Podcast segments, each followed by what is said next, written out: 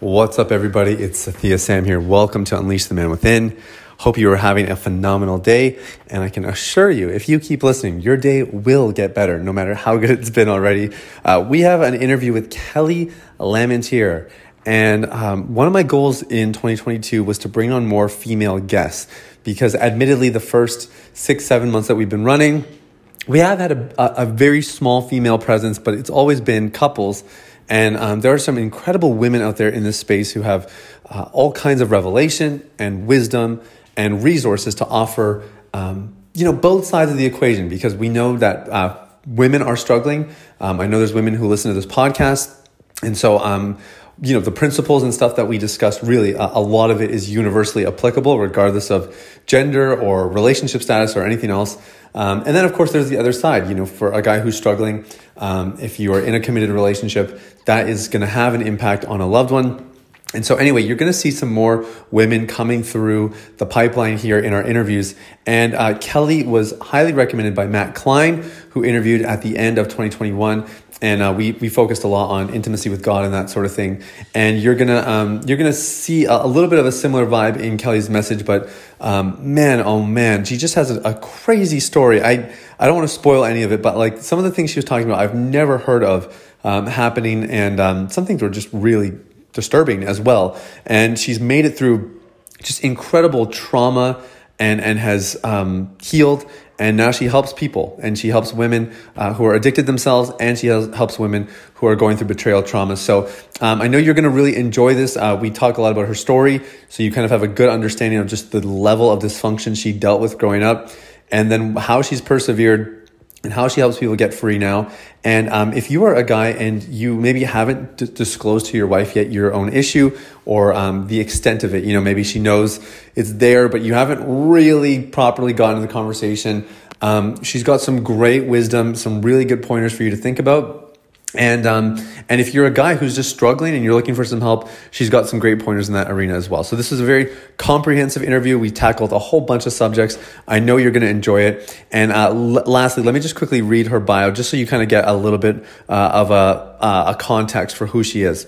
Kelly is a Christ-centered, certified recovery, transformation, and life coach specializing in female sexual addiction and betrayal trauma. She currently resides in Alberta, that's in Canada, for those of you who aren't from Canada, uh, with her husband.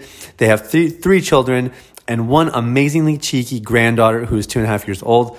And uh, to give you some context, she is turning 42 and she has a granddaughter. So um, let that give you some context for the story you're about to hear. Without further ado, here's my interview with Kelly Lamantier. So here's the million dollar question How are men like us who work hard, have good motives, and a God given purpose supposed to fulfill the calling on our lives and the dreams in our hearts, all while establishing sexual integrity, thriving relationships, and a meaningful connection with God? That is the question, and this podcast will give you the answers. My name is Sathya Sam. Welcome to Unleash the Man Within.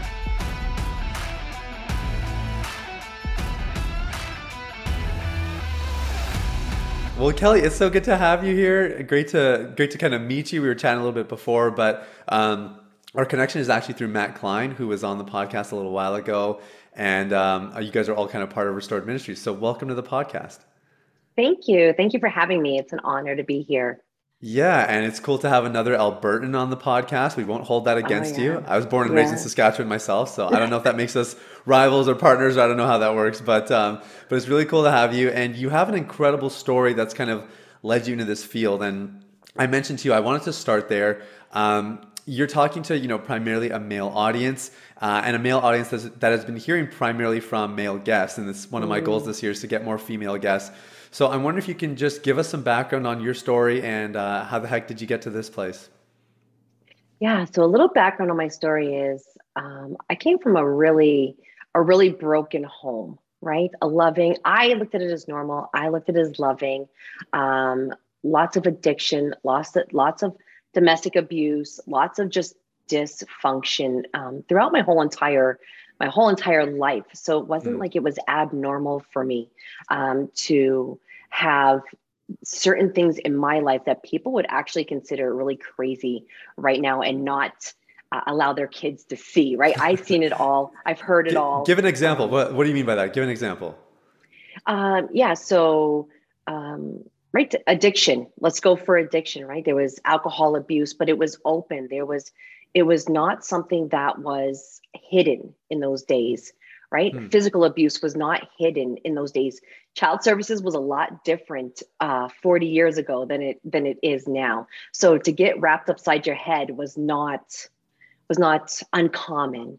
Hmm. Um, or even sexual addiction, right? It was not uncommon to see that in your in front of your eyes or in your home, right? My father had affairs. My stepfather ended up having an affair with my mom. So there was lots of that um, sexual promiscuity that was going around our house. Wow. So to grow up in that dysfunction um, was really just normal. It wasn't out of the ordinary. So what got me here is that I'm a little, I'm a little nervous. You probably have to do some cutting because I'm a little. That's fine. You're doing great. Okay. I, am not really sure where to go with my story because there's so yeah. much to it. Let, let me ask. Um, let, I'll, I'll, ask you some questions then. That way okay, you don't have to go through everything. Yeah. That's my brain. That's okay. No worries. No worries. Um, okay. So then I guess I'm wondering you're so it sounds like it was with the the males predominantly growing up mm-hmm. um, and like you're saying dysfunction was just normal for you at what point did you realize, oh, this is actually dysfunctional? This is not normal. When, when did that occur to you? In my 30s. Wow. Okay. In my 30s, um, when I actually met Jesus, when I got saved, I realized that everything that I had been doing in life, um, everything that I believed was normal, was actually not normal right? Hmm. you you don't have to have sex to find love to have connection. You don't have to have a man take care of you because i was taught that. I was taught that you know um, my father actually taught me that that you are with men because they take care of you. You don't have to work. You don't have to do any of this. I mean granted i worked right? So it wasn't like i, I didn't do that but he had this idolization of men put on me hmm. that this is what the man's role is. It's to take care of his woman even if he's taking care of other women. Wow. So yeah so that was normal. And then i hit in my 30s met jesus and i'm like wow boy was i dysfunctional. Yeah i didn't i didn't realize clear. that yeah i didn't realize that um, men were actually nice. Not only were they nice they actually if they didn't hit you, it didn't mean they didn't love you. Wow. If, yeah, if you didn't have sex with them, it was actually okay. Hmm. It was okay that you did not do that or get treated that way.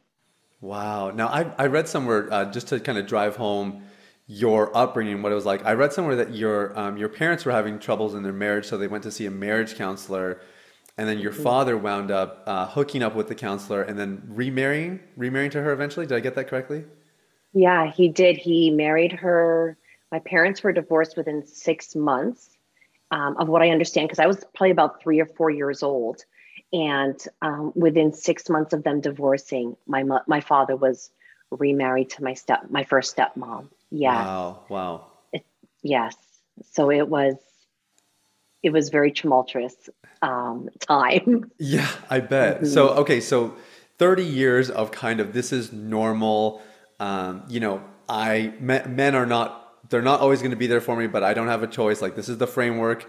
They show up for you. You rely on them, um, and you meet Jesus, and you you kind of get a, a recalibration of sorts. Um, is your life just better now, and you're good, and what's in the past was in the past. Uh, what what happened after you met Jesus, and what did it look like to you know to I guess get you to this point now where you're helping other people heal from their sexual brokenness? Yeah, I wish it was actually that easy that you met Jesus and everything just went away. Yeah, I know.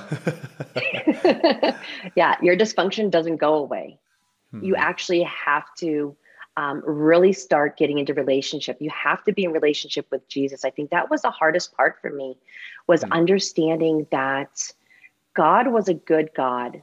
Jesus wasn't going to abuse me, right? There was nothing he wanted from me except my heart. That was all he wanted. I didn't have to work for it. I didn't have to strive for it. But it was really learning that intimacy piece. Hmm. That for me to really heal from the dysfunction that I had in my life, even the, the sin that I had in my life, right? Because my sexual sin, um, being in sexual addiction, right? It it was a long list. I had a long list of things that you know wasn't just um, having sex with men, right? That's not the only thing. It was the pornography addiction. It was an addiction to um, other vices, but even the sexual sin of having an abortion that that falls under sexual sin, right? right? So it was actually having to dig into all of that with Jesus. In the meantime, don't think for one second I hadn't found another man. Hmm. My husband now, God is so gracious, so kind, and so merciful um, that I had started dating my husband when I had first found Jesus, and then my husband got saved. Wow! And we had we both had to come into healthy um, sexuality together because we didn't. We both had sexual sin in our lives. We both had sexual addiction in our life, and we were codependent on each other then. Wow. Right? So okay, so I have yeah. to ask then. So, mm-hmm. so both you and your your husband now, you come into a dating relationship. Mm-hmm. Um, on with with a framework outside of Jesus. Let's just put it that way. Yes. So are, are you making adjustments to your physical boundaries then as you're meeting Jesus and and learning like how, what does it actually look like to carry that out? I'm just kind of curious. You know what? That's what I love about God is we don't actually have to meet God where he's at. He meets us where we're at. Yeah. So my husband, my I call my husband because he is my husband now, but we literally lived together for two years. Mind you, I was actually still married to my ex-husband. Oh, I was oh, still okay. married to him in the middle of a separation. Really was trying to divorce him, but that was a whole messy issue because he didn't want to let go. So I couldn't even get married. But I had told my husband when we first started dating, I will never marry you.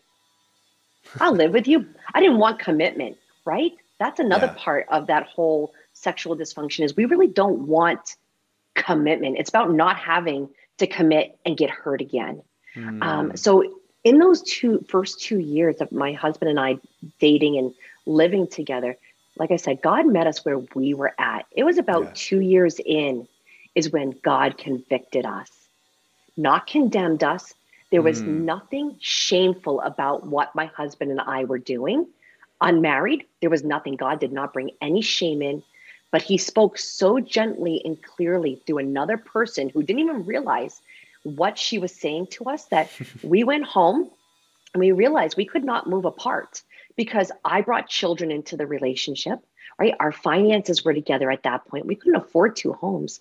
So yeah. we decided that he was going to actually move out into the living room and I was going to have the bedroom and my daughters were going to see that we were sexually pure.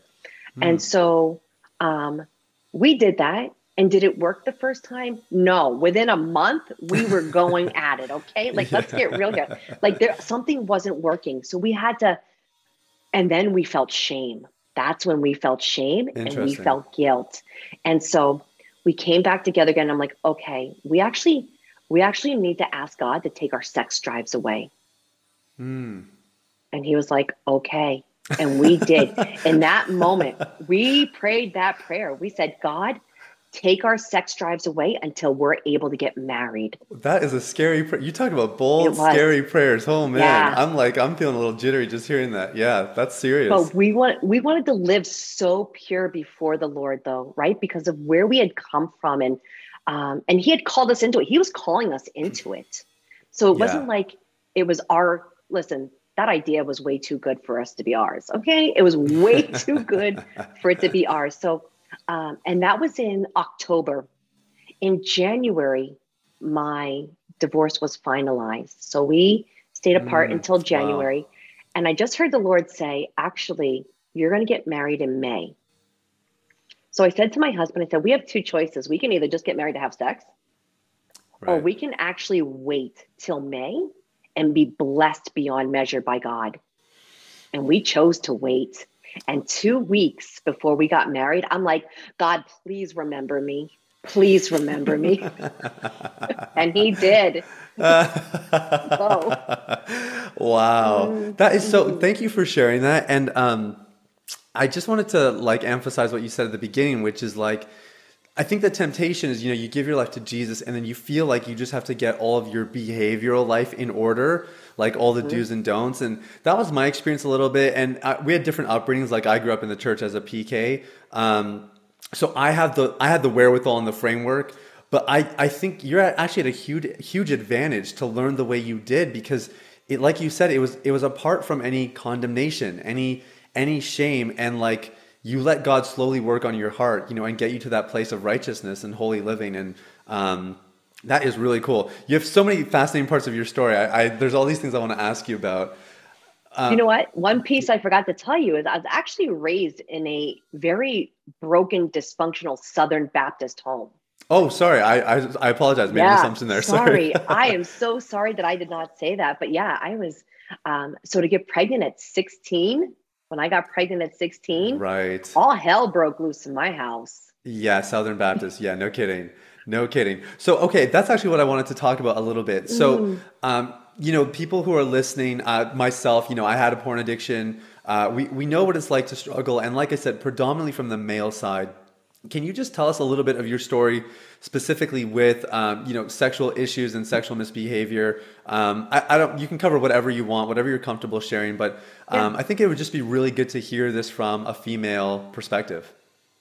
Sure. I if I track it back, it's probably be about 11, 12 years old, right? My my stepfather was present, but he was an alcoholic so he could not give us children what we needed as as a dad as a stepdad.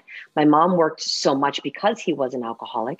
Hmm. my biological father who i love very much and very close to um, he was an over the road truck driver. He owned his own trucking company and he was gone six months out of the year. I'd see him um, every so often. Perhaps he would be home and I'd get to see him on the weekend. So I always felt like there was this emptiness, always this emptiness inside me where, you know, I wasn't sure if I belonged. I didn't know I was, I didn't feel known. I didn't mm-hmm. feel like I had a father to really um, show me, right, that love and that connection that that I needed. My both my fathers were distant, hmm. and once again, growing up in a very broken, um, a religious home, right? It's really about works. There's nothing about relationship there. It's like, okay, you got to do this, this, this, and this. And so um, as I became a teenager, probably around 13 years old, um, I noticed that my my brother's friends were starting to notice me. Right, I was starting to grow into a teen girl, and um, getting that attention really was like, yeah, this is what I need this is what's filling my heart for me right now um, them giving me the attention.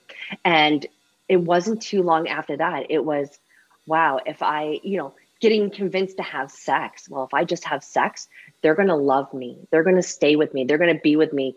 All of those lies that 13 year old boys tell you absolutely. Hmm. okay listen like wow.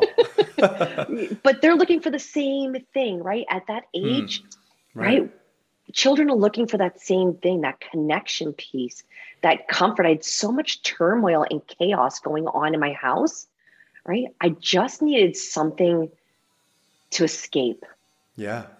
I always needed, felt like I needed to escape what was going on in my reality because it was so painful. I had a lot of trauma. Um, and right and now we know trauma is one of the roots of addiction. So I was always trying to cover that. So as I got older, when I got pregnant at 16, um, to my son's father. My son is now just about 26, uh, wow. but he he left me when I told him I was pregnant. Okay. And um, my I had to tell my dad uh, that I was pregnant, and he said, "Well, you have two choices. You're either gonna have this child and raise this child, or you're gonna have this child and I'm gonna raise this child. So there's your two options. You better figure it out." And wow. yeah, and so um, I moved, I was living with my dad, and he just, at that point, he just held on to me. And at hmm. that age, having a child now, a child having a child is when he chose to really um, get connected with me. But it was hmm. still dysfunctional.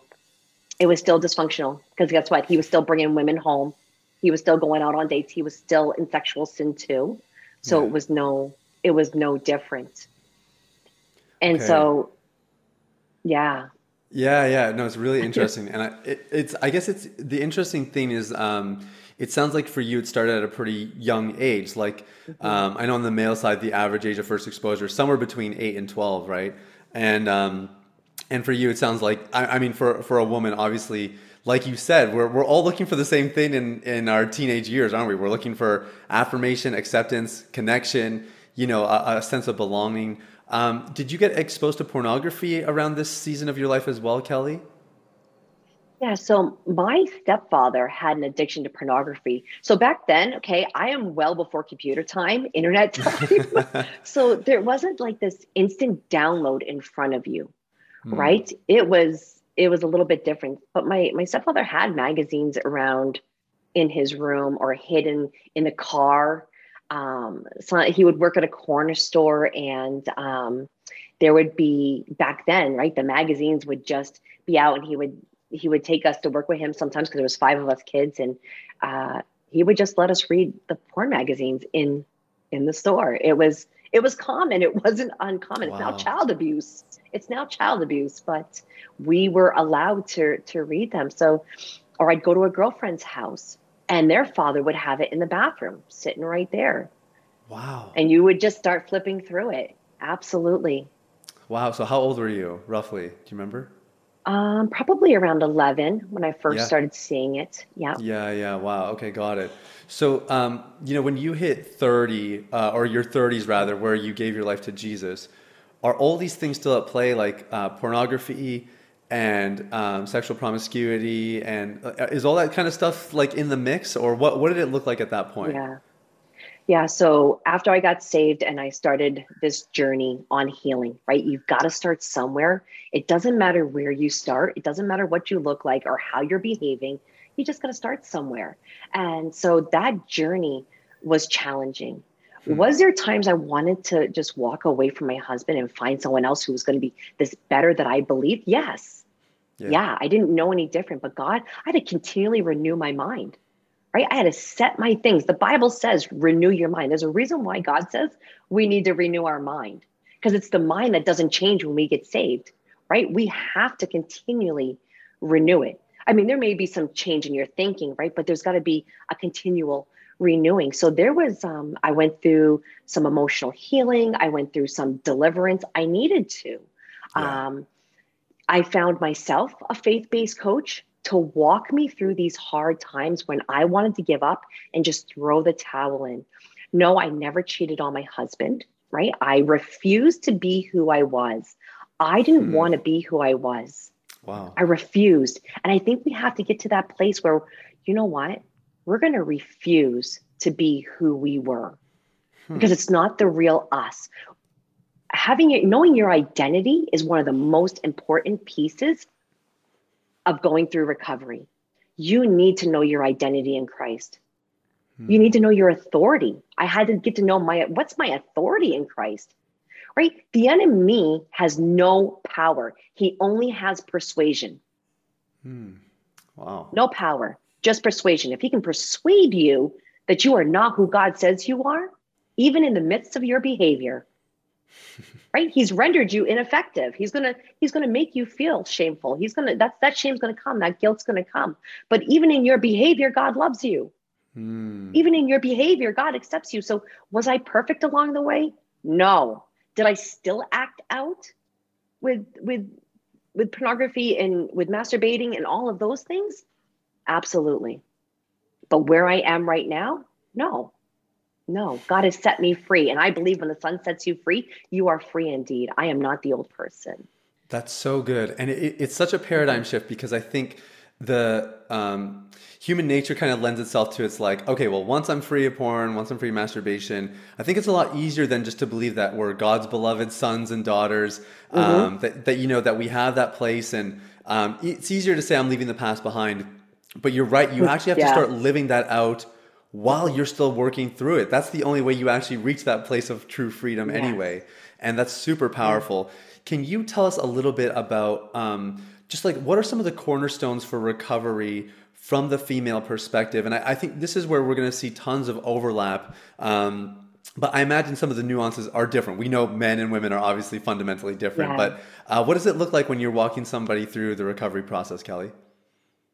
Yeah, so the first thing um, when I'm walking a woman through um, recovery is really that piece that no matter what is going on for her, no matter what behaviors she's displaying, God does love her, right? It's really driving that home that God is going to meet you where you're at. You don't, He doesn't have this expectation of you. There's no mm-hmm. unrealistic expectations from God, none. He meets you where you're at.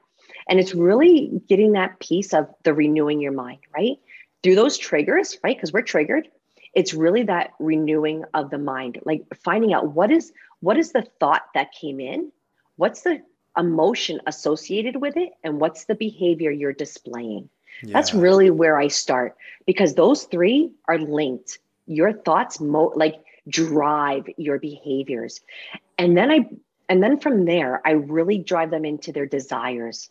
Like what is the true desire behind your heart hmm. that you're behaving this way because the thought may have come in.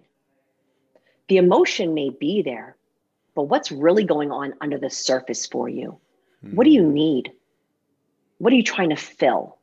And so that's where I do that one on one coaching. I don't do that in group coaching. That's that one on one coaching to really move them into drawing closer to Jesus. You mm. have to draw closer because, you know, God was showing me that, you know, people, when we, instead of, instead of moving towards him, facing him, we turn away from him when he's called us to turn towards him and seek his face even in those moments. So it's getting the women to see that even in those, turn and seek his face. Stop what you're doing immediately. When you realize what you're doing, just stop. Okay. Right? that's a win. When you can stop in the middle of what you're doing, that's a win to me. Oh, that's yeah. a win to God. Oh, that's yeah. a win. Yeah, that's so good. It's so good. So then uh, you talked a little bit before about traumas and how we we're, we're starting to like realize i think just the significance of trauma everybody has trauma in their life whether it's capital t mm-hmm. little t um, that kind of yeah. thing what does uh, what does it look like if you're walking a, a, woman through her traumas and helping her work through it and i i think maybe um, one of my questions specifically is like what's the end goal what's the end goal of somebody working through trauma is it that when they think about it they don't feel triggered is it that they don't think about it anymore? Um, what what does it look like, and what what is sort of your end goal in mind when you walk somebody through that part? Yeah, I think the expectation that you will never think about your trauma again is one of the most incorrect thinking we can have because that's your launching point, right? We need to get to a point in our lives, kind of like I am, probably kind of like you are, where we can speak from a place of healing and testimony. Hmm that's where you want to really move people. Yeah. Because when God, when you when God has healed you in that area, you speak from a scar instead of a wound. Hmm. And it sounds different. Hmm. And it moves mountains at that point because you're speaking to somebody else. There's no hopelessness anymore, right? There's no so it's really just moving them that, you know what? Yeah, you're going to probably remember this piece forever but how do we move you into a place that God has redeemed you from that yeah. and it no longer hurts you?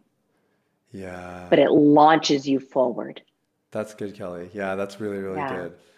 Um, what does it look like when somebody reaches that place? Um, like, what changes in a woman's life? What, what are some of the main changes that you see when somebody has gone through that healing journey and their wounds have healed and their scars now um, they're in that place where they could share. What what is it? What what changes for a woman when she finally gets free? In in what aspect? What changes for her? Like I mean, her... it could be it could be anything. Like, uh, does does her self worth change? Are women mm. going out and you know maybe launching a business or something they always want to but couldn't yeah. before? Do they have reconnection in their marriages? I mean, the okay. whole gamut. You can give me whatever you want. Yes, yeah, it looks a little bit different for everybody, but you're right because they're now finding worth. Their worth goes way up because they know that their worth is actually based on Jesus. It ain't based on anything that's going on around them or what's been done to them hmm. or what they have done. Yeah. Their, their confidence goes up. Yes, some of them want to know how do I become a coach like you, Kelly?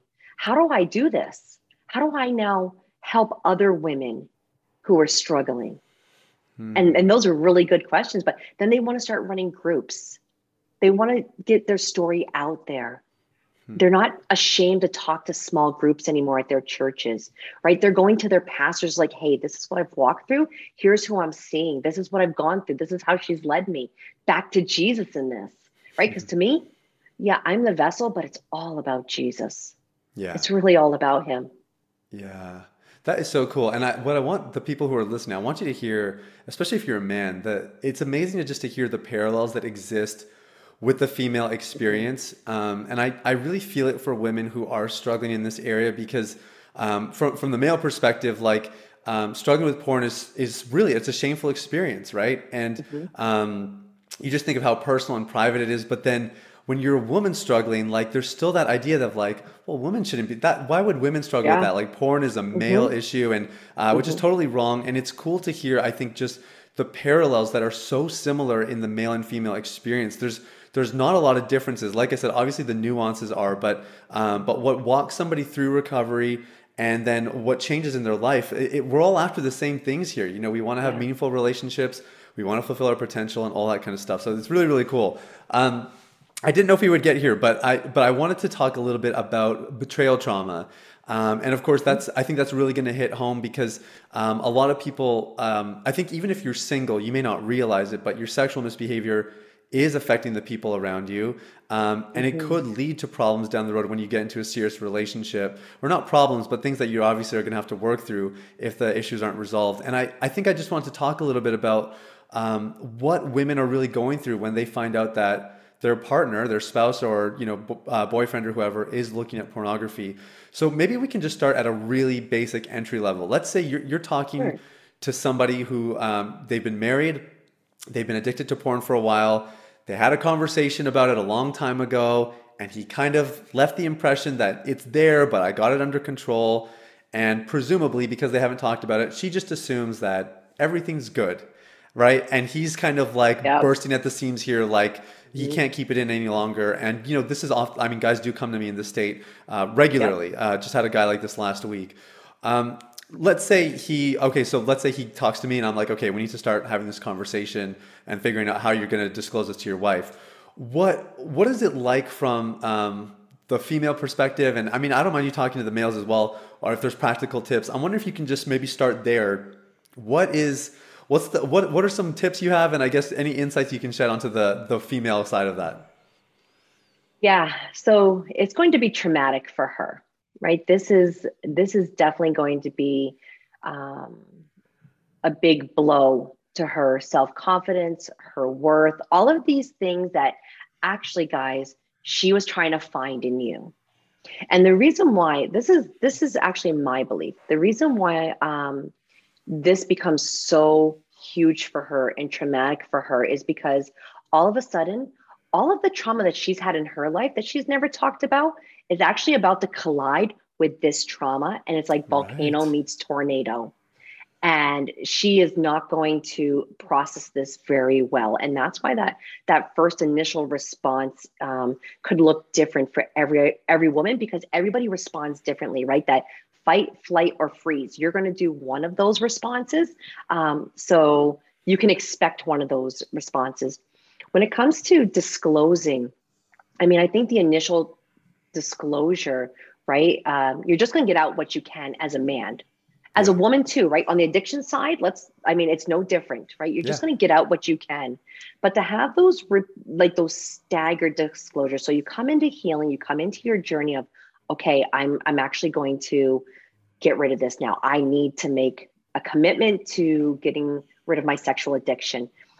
As you're in your journey, God is revealing to you, right? God is revealing these, and these little pieces are coming back to you of these little moments that you may have um, had some sexual sin in there, and and because you feel so free from that first disclosure, right? You're like, wow, I'm free. I'm telling the truth finally. Yeah. Um, I'm being the man I need to be.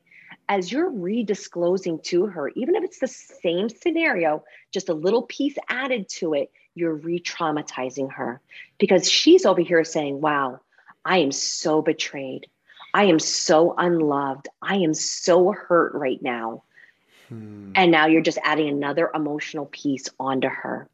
So I really encourage men not to um, just stagger disclose to their wives if they are in coaching with me. Just not that it's not important. Okay. So that's one thing I want to, I always tell the women I am not about secrets. I don't do secrets well. I don't want secrets. However, um, where is your heart right now in your healing journey? Because if you can't receive what your husband is going to say, right, then there's there's no point right now for him to tell her because it's yeah. not going to be received the way he actually needs it to be received. Yeah, yeah. That's that's a really good point. And one one of the things I tell guys when they are getting ready for that disclosure conversation is you are going to be so tempted to um, protect yourself, defend yourself. Uh, you're going to be tempted to try to like. I think a lot of guys think going in that conversation, it's a success if she doesn't blow up. Like the goal is to try to control her response, yeah. and um, trying to just re- remind them. Actually, the the long term play here is connection. Like you are trying to enhance your connection. It's not going to happen in one conversation. I love that you said that. Like this is not a single conversation. This is an ongoing discussion with the long play in mind being how do how do I handle myself in a way that's going to foster connection. Um, I'm wondering if maybe somebody hears this and they're like, okay, Kelly, so I I'm in this situation. My wife and I are peaceable. You know, like sure things could be better, but things are pretty good. She doesn't know what's going on. You're trying to convince. You're trying to tell me I have to go have a conversation that I know is going to traumatize my wife like something that I know again and again is going to inflict pain. It's going to breed distrust. When I have an okay thing going on here, why why would I do that? What what's what? How'd you yeah. answer that? Yeah, you have just an okay thing, but you don't have what God wants for you. You could have so much better. Why live in secrecy from your wife? Why live in secrecy from your partner when you guys weren't designed to be in secret together? You were hmm. designed to be in one together. And, and I think it's that whole vulnerability piece, right? And and I think we have to remember, right? You have trauma too. Men have trauma. Yeah. So it's it's how do you even step over that to say, hey, wife, this is actually why I have this addiction. It has nothing to do with you. It's not because you're not skinny enough. It's not because you're not pretty enough. It's not because of this, right? I'm still trying to figure it out so I would encourage, I would always encourage a man to find someone to disclose to first and find another man, yeah. right? Find someone to help you, find someone that you trust. Okay. Mm-hmm. Don't do it without someone you don't trust because you don't want this.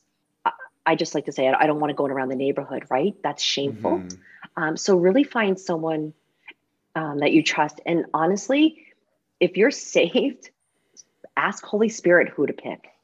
Yeah ask Holy Spirit what to say. Ask Holy Spirit what to disclose because He's going to tell you exactly what you need to disclose in that time. That's really good. Yeah, that's like the greatest shortcut in the world is just ask Holy Spirit, right? Yeah. Yeah. Yeah. Okay, yeah. really good. Um, what what should a guy do? So let's say he he's bit the bullet, he had the disclosure conversation, he can really tell that he hurt his wife. Maybe let's say she froze. So it didn't blow up, but you know, he could tell he caused some pain what what is the best thing that guy can do to i guess nurture that process of ongoing discussions also trying to rebuild trust what are what are some things that maybe a woman would appreciate from their significant other as they embark on that journey yeah to see a behavior change really so i yeah. would want to see i would have wanted to see right him like okay i'm going to actually go and get all the help I need to get. Okay, some of this is going to be really unrealistic because it doesn't happen like this, right? But mm-hmm. I'm just going to go and get all the help that I can get. Um, I'm going to like shut off all my devices. I'm going to have everything set up so that I don't have any setbacks or relapses or whatever the words you like to call them. That's unrealistic. Hmm. And honestly, her brain's not even going to process what she needs. She's yeah. not going to be able to really process, and she's going to co- probably come out with some unrealistic expectations at that point, which is normal, right?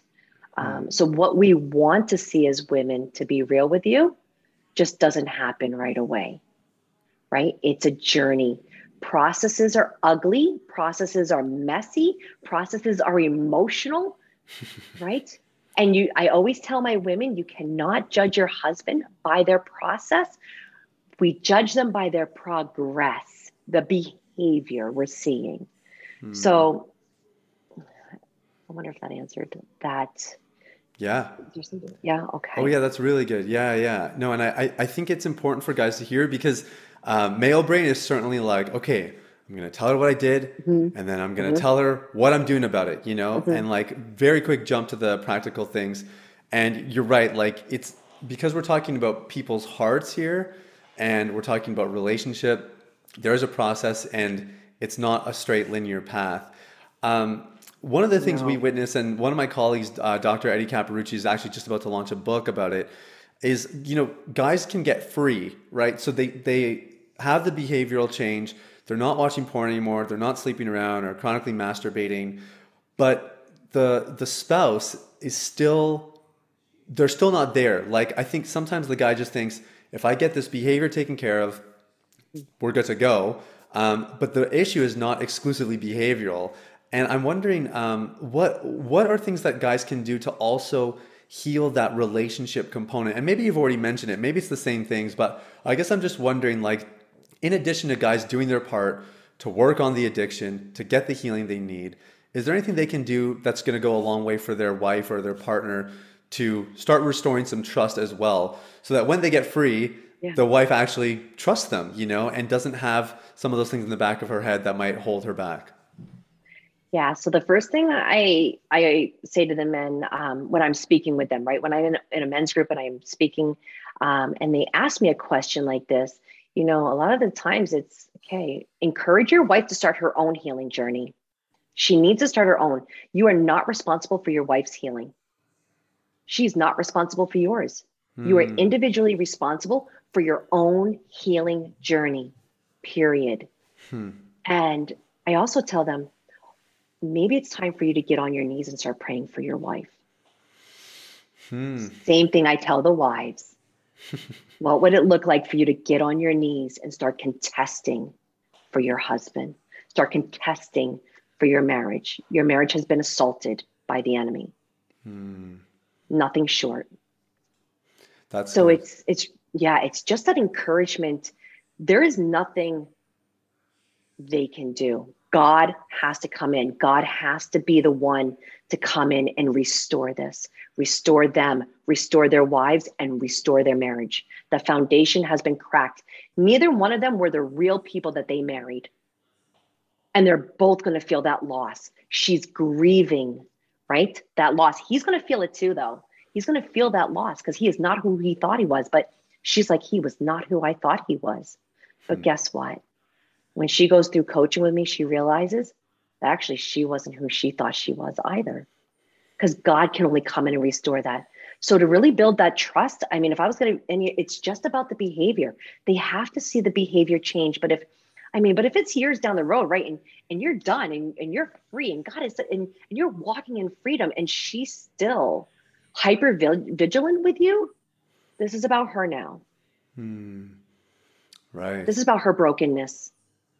Yeah, that's really clarifying. And we were talking about this before we hit record, but um, can, can you talk a little bit about the triggered part? Like, oh, I triggered my wife again. Stupid me, I shouldn't have said that or whatever. I know guys can fall into that a lot as they're kind of working through it. Yeah. Can you just just uh, lay lay the law a little bit on that? What how should guys yeah. really be seeing these things? Um, when when a woman becomes triggered, when their wife or their partner or their spouse, however you use what language you use, becomes triggered, I really like to change the men's language. You did not trigger your wife. That is saying that you are responsible for her behavior. Yes, your behavior did, did uh, contribute to what is going on. However, you are not responsible for that, for how your wife chooses, hmm. right? We need to have some accountability here, chooses to behave. So, yes, we may um, feel triggered we may explode, right? That is a natural response. It happens. You can't expect perfection, right? but how does a woman start to get some self control over that? And it takes a little bit. But I really like to change that language. I guess that's what you, you were getting at. I like to change that language is yeah. from I trigger my wife or I'm triggering my wife to my wife is feeling triggered. Yeah, that is really fantastic. Yeah. Sorry, go ahead. No, go ahead. Getting rid of that shame because that's a shame res- that's a shame response. I am triggering my wife or I trigger her. Yeah. Right? That's so good. And I, I think it, it's really hard to clarify those lines sometimes especially i know for a guy like you feel so ashamed of what you've done mm-hmm. you feel so responsible and yet yes. like you're saying the lines of responsibility have to be crystal clear because otherwise you try to fix problems that you have no business solving and yeah. um, and usually it makes things worse um, unfortunately all yeah. good things come to an end kelly and we're, we're nearing that yes. end but I, i'm wondering if you can um, maybe just land this thing with uh, some really practical wisdom for um, just people across the board. You, are talking to probably some people who are addicted and single, and maybe they don't have the mm-hmm. betrayal mm-hmm. trauma component. Some people that are struggling, and it is impacting a spouse. Um, on either the male or the female side, I'm just wondering what what are some some words of wisdom and some some key takeaways that people can uh, leave the interview with.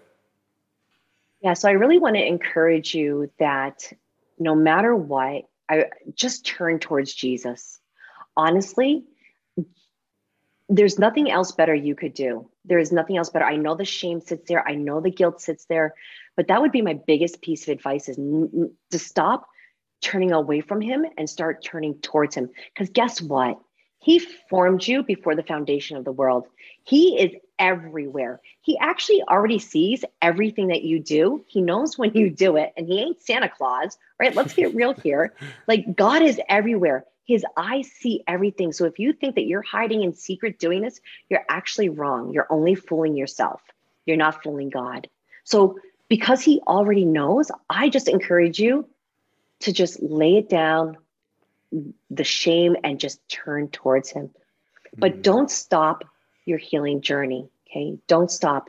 No matter how many times I call them setbacks. I don't like relapse. I actually use setback with my ladies when I am coaching them. So if you if you have a setback, so what? Hmm. Stand up, brush yourself off, repent, and move on. Hmm. Yeah. Don't dwell. The enemy wants you to dwell on it. Don't brush yourself off and move on. But repent, ask forgiveness. That's and so ask good. God how you, God, how can we do this differently? Start bringing Him into it, right? That intimate piece of Jesus. How do you want to do this? Maybe you're not even, maybe you're trying to do this in your own strength. Maybe it's time to stop and say, Hey, Jesus, how do you actually want to do this? What does this look like? Yeah, that's really good, Kelly. Really good. Mm-hmm. Um, now, I know people are going to want to connect with you. Um, can you just uh, maybe clarify who you work with and for which particular issues? Because we kind of covered the whole gamut in our uh, podcast. And then, um, what are some specific ways they can connect with you? Yeah, so I actually partner with um, Matt Klein of Restored Ministries, and he has an amazing ministry that helps men and women become free from pornography and other sexual sexual vices. I almost said advice, but no, sexual vices. Um, my business is actually uh, Revive to Thrive Recovery Coaching. So we are separate entities, um, okay. but you can still find both of us through Restored Ministries, or you can find me um, on Facebook. You can find me on Instagram, uh, Revive to Thrive uh, Recovery Coaching. Cool. You can go to my website, uh, find me there. That's mm-hmm. great. And you work with, do you work with women, men? Uh, is it for betrayal trauma, addiction? Can you just yeah. specify that part as well? Sure. So I work with, I coach women who are in active sexual addiction and I and I coach women on the other hand who are in betrayal trauma. Yes, Amazing. I coach both sides. Yeah, yeah, you're well. You're a wealth of knowledge. Uh, I think it's really cool that you have all the experience as well. Um, and uh, Matt, Matt was like singing your praises off camera uh, after our last interview. He's like, "You got to get Kelly on here." So I am really Matt. glad we did this. Yeah, yeah, he's amazing. Um, but you are too. Yeah. Thank you for all the work you're doing, and thanks for your time today, Kelly. Thank you. Thank you so much for having me. I just, it's such an honor. Oh, good. Well, that was my interview with Kelly Lamontier. And uh, like I said, she is just a, a, wealth of knowledge, a very versatile individual, and um, a really neat integration of uh, professional counseling. You know, she's uh, a registered social worker and a nurse, but um, the spiritual components as well. and um, and I really value that in her, and uh, just an incredible story. And I hope if you get nothing else from this, guys, what I really want you to take away is that God does not give up on anyone. Like here is somebody who grew up in incredible levels of dysfunction, um, made a lot of poor decisions along the way, was basically set course to repeat all of her generational sins and mistakes. And um, Jesus met her. She's gradually healed. She's grown. She's been restored. And, you know, here we are. Uh, she's now helping people around the world uh, experience freedom in their own lives. And, uh, you know, if you're a woman listening and maybe you're struggling with porn, highly, highly recommend that you reach out to her um, because Kelly you can tell she's just she's down earth she doesn't mince words and she's really going to help you get to that result that you need to get to uh, that place of health and freedom. And i think if you're experiencing betrayal trauma as well we have some other guests coming on and we're going to talk more about that soon in the future. Um, but I, I think kelly would be a great resource in that avenue as well. Again just lots of experience. And um, and I, I think if you're a guy and you're struggling um, I hope this sheds some light on the female experience of addiction, but also what your loved ones might be going through um, if you're in a serious committed relationship. And if you're not married, uh, hopefully this is a little bit of a wake up call of just to uh, the detriments of bringing porn and masturbation and other sexual sin into a marriage. Um, anyway, guys, that's my that's my pitch. My pitch is go reach out to Kelly, and uh, and I hope you have an incredible day. Much love to all of you. Thanks for listening, and we'll talk soon. Take care. Bye bye. Hey everybody, it's Thea again. Thanks for listening to Unleash the Man Within.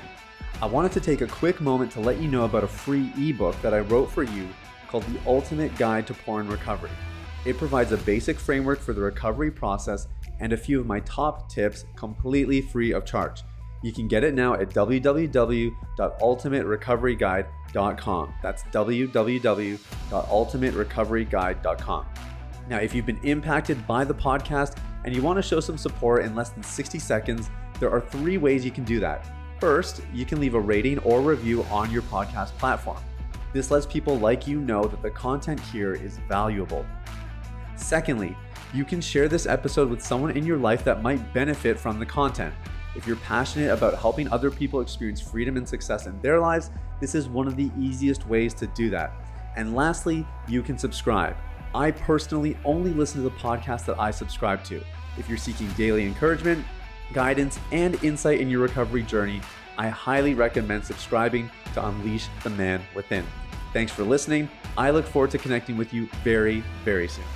The information, opinions, and recommendations presented in this podcast by Sathiya Sam and his guests are for general information only and should not be considered medical, clinical, or any other form of professional advice. Any reliance on the information provided is done at your own risk.